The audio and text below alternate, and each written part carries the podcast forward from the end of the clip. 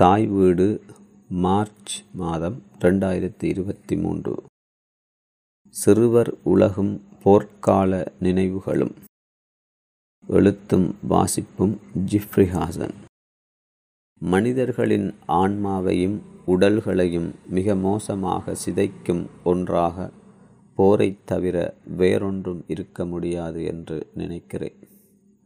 போர் எல்லா மனிதர்களையுமே பாதிக்கிறது அவர்களின் வாழ்வு கனவுகள் எதிர்பார்ப்புகள் சந்தோஷங்கள் உறவுகள் என அது எதனையும் விட்டு வைப்பதில்லை சாவின் நிறத்தை தனது கொடிய கரங்களால் மனித வாழ்வின் எல்லா பக்கங்களிலும் மிக சூக்குமமாக அது பூசிவிடுகிறது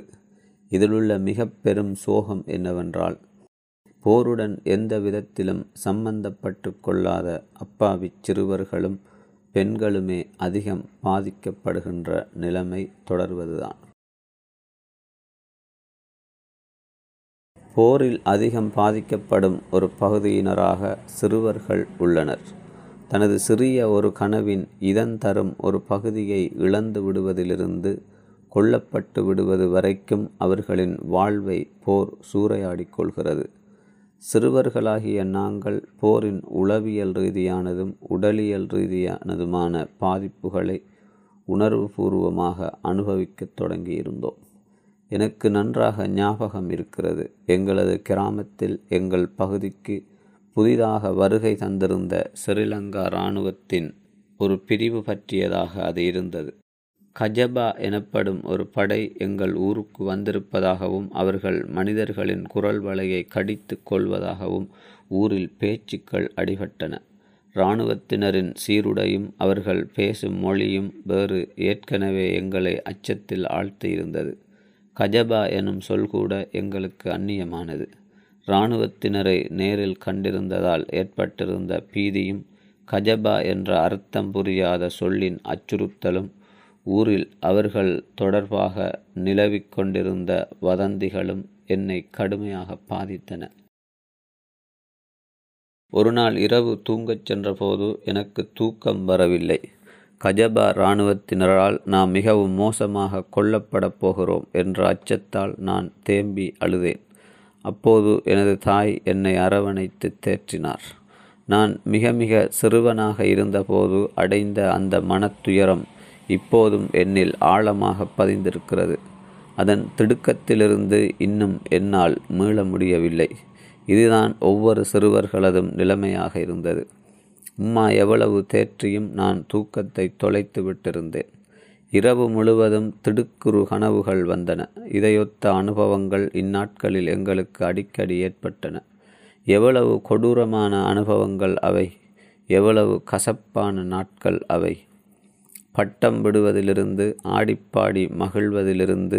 பள்ளிக்கூடம் சென்று வ வருவதிலிருந்தும் எங்களை மிக மோசமாக தடுத்த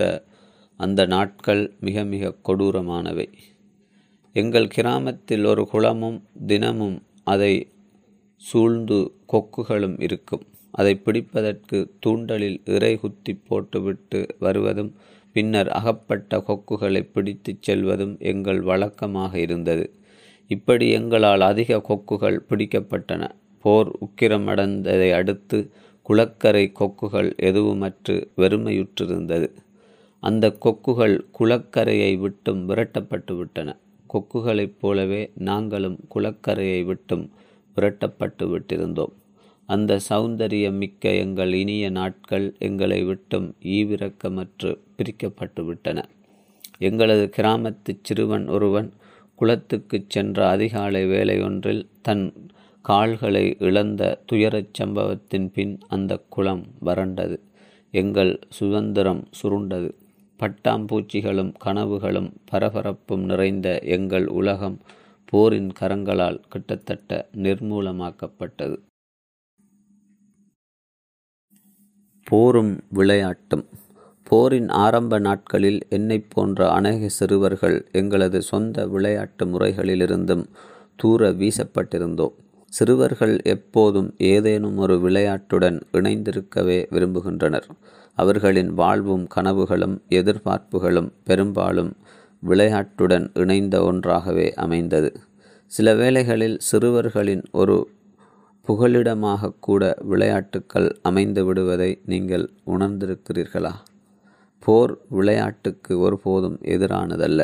ஆனால் எப்படி விளையாட வேண்டும் என சிறுவர்களின் விளையாட்டு முறையில் அது உறுதியான மாற்றங்களை ஏற்படுத்தி விடுகிறது உண்மையில் போர் எங்களின் வாழ்க்கை முறையில் ஏற்படுத்திய அதே தாக்கத்தை விளையாட்டிலும் எவ்வளவு அற்புதமாக நிகழ்த்தியது மாலை நேரங்களில் கிட்டிப்புள் நொண்டிக்கோடு சிங்காவடி கிரிக்கெட் ரசிகர்கள் மன்னிக்க வேண்டும் அப்போது கிரிக்கெட் இங்கு ஒரு பிரபலமான விளையாட்டாக இருக்கவில்லை சொட்டிக்கல் போன்ற விளையாட்டுகளையே நாங்கள் விளையாடி கொண்டிருந்தோம் ஆனால் எங்களது பாரம்பரிய விளையாட்டுகளிலிருந்து எவ்வளவு நுணுக்கமாக எங்களது கண்களுக்கே புலப்படாமல் எவ்வளவு லாவகமாக நாங்கள் மாற்றப்பட்டிருந்தோம் போரின் காலத்தில் எங்களது விளையாட்டின் எல்லைகளும் சுதந்திரங்களும் சுருக்கப்பட்டு விட்டன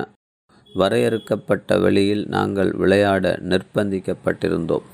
பெற்றோரின் கடுமையான கண்காணிப்புகள் விளையாட்டுகளின் போதும் தீவிரமாகின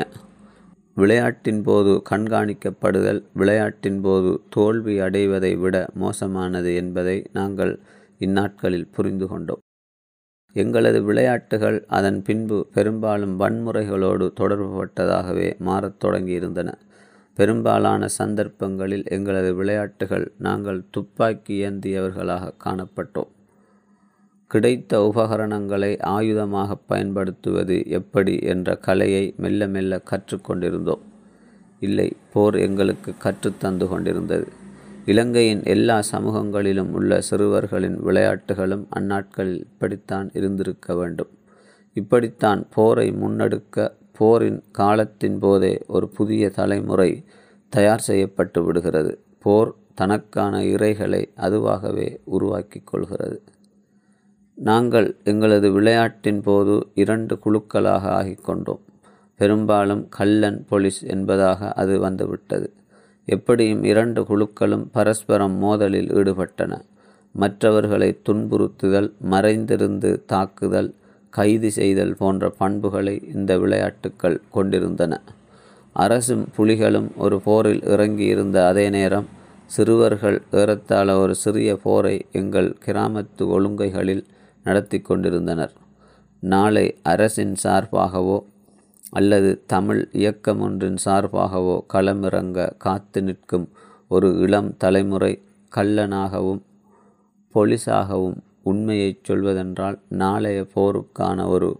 ஒத்திகையில் ஈடுபட்டு கொண்டிருந்தது போர் எங்களுக்கு இது போன்ற விளையாட்டுகளைத்தான் கற்றுத்தந்தது ஆனால் போர் சிலருக்கு விளையாட்டாகவே ஆகிவிடுகிறது போரை நடத்த சில அரசுகள் எவ்வளவு ஆசைப்படுகின்றன சில கெரில்லா இயக்கங்களும் அரசுகளும் சமாதானத்தை விட போரைத்தான் அதிகம் விரும்புகின்றன போரில் விளையாட அவை விரும்புகின்றன போரை ஒரு விளையாட்டாக கொள்ளவும் ஒரு இளந்தலைமுறை போர் சார்ந்த விளையாட்டு முறைகளை கைக்கொள்வதையும் அவை விரும்புகின்றன உண்மையில் போர் வெற்றி தோல்வி என்ற இரு சாத்தியப்பாடுகளை கொண்ட இருதரப்பு விளையாட்டாக ஆக்கப்பட்டிருந்ததை நமது அரசாங்கம் ஏற்றுக்கொண்டு விட்டது இல்லையா ஆனால் எப்போதும் போரின் வெற்றிகளுக்கு பின்னாலும் தோல்விகளுக்கு பின்னாலும் மகிழ்ச்சி ஆரவாரங்களும் துயர் மண்டிய நினைவுகளும் ஒரு சேர கலந்தே கிடக்கின்றன இந்த நாட்களில் நாங்கள் எல்லோரது துப்பாக்கிகளையும் ரசிக்கும் அளவுக்கு போர் எங்களை ஆளாக்கியிருந்தது இராணுவத்தினர் துப்பாக்கிகளோடு வரும் காட்சியும் அவர்களுடைய சீருடையும் சிறுவர்களை சுண்டி இழுக்கக்கூடியவை துப்பாக்கிகளையும் சீருடைகளையும் காட்டியே பல சந்தர்ப்பங்களில் படைக்கு ஆச்சரிக்கப்பட்டுள்ளது சிங்கள பகுதிகளில் இராணுவத்தில் புதிதாய் இணையும் இளைஞர்களுக்கு அரசு கிராமப்புற பாடசாலைகளை அண்டிய வீதிகளில் அணிவகுப்பு மற்றும் இராணுவ பயிற்சிகளை வழங்கியது காரணம் சிறுவர்களின் இறுதி கட்டத்தில் இருந்தவர்களையும் படையில் சேர்த்து கொள்ளும் உளவியல் உத்தியாக அது இருந்தது கிழக்கில் முஸ்லிம் புலிகள் கொல்லப்பட்ட பின் முஸ்லிம் பகுதியிலும் அரசு இதனை செய்தது எனக்கு நன்றாக ஞாபகம் இருக்கிறது நாங்கள் பள்ளிக்கூடத்தில் அகதிகளாய் தஞ்சமடைந்திருந்த காலப்பகுதியில் படையினருக்கு பயிற்சி அளித்து சீருடை அணிந்து துப்பாக்கிகளுடன் ஊருக்குள் பிரதான வீதிகளில் அவர்கள் அழைத்து வரப்பட்டனர் இளைஞர்கள் மத்தியில் ஆசையை தூண்டும் ஒரு போரியல் நோக்கத்துக்காகவே அவர்கள் அவ்வாறு அழைத்து வரப்பட்டிருக்க வேண்டும் அந்த காட்சியை காணும் இளைஞர்கள் கவரப்பட்டு படையில் சேருவார்கள் என்ற அரசின் தந்துரோபாய நடவடிக்கையாகவே அது அமைந்திருந்தது அரசின் இந்த தந்துரோபாயம் அதற்கு உண்மையில் வெற்றி அளித்தது அகதி முகாம்களுக்குள் முடங்கி கிடந்த சில அப்பாவி இளைஞர்கள் இதுபோன்ற கவர்ச்சி விளம்பரங்களால் உந்தப்பட்டு போருக்கு சென்றனர் பழிக்களத்துக்கு கொண்டு செல்லப்பட்டனர் இந்த அகதிக்காலம் நாங்கள் விளையாட்டுகளை கிட்டத்தட்ட முற்றாக கைவிட்டிருந்த காலம்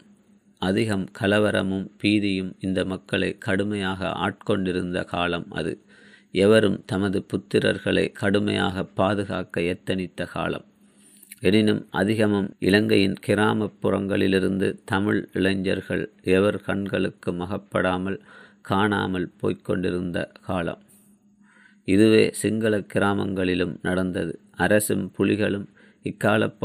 தான் தத்தம் தரப்புக்கு ஆட்சேர்ப்பதில் தீவிரமாக ஈடுபட்டிருந்தனர் என்று நினைக்கிறேன் அதற்கென அவர்கள் பல்வேறு தந்திரோபாய நடவடிக்கைகளை கையாண்டு கொண்டிருந்தனர் பெரும்பாலும் இதுபோன்ற கெரில்லா இயக்கங்களுக்கோ அரச படைகளுக்கோ எங்களது கிராமங்களைப் போன்ற பகுதிகளிலிருந்தே இளைஞர்கள் அதிகமாக இணைக்கப்படுகின்றனர் ஈழப்போரை பேசும் பல்வேறு நாவல்களுக்கு மத்தியில் போர்க்கால சிறுவர்களின் அக உலகத்தையும் புற உலகத்தையும் ஆழமாக பேசும் ஒரு நாவல் வெளிவரவில்லை என்பதை இப்போது உணர்கிறேன்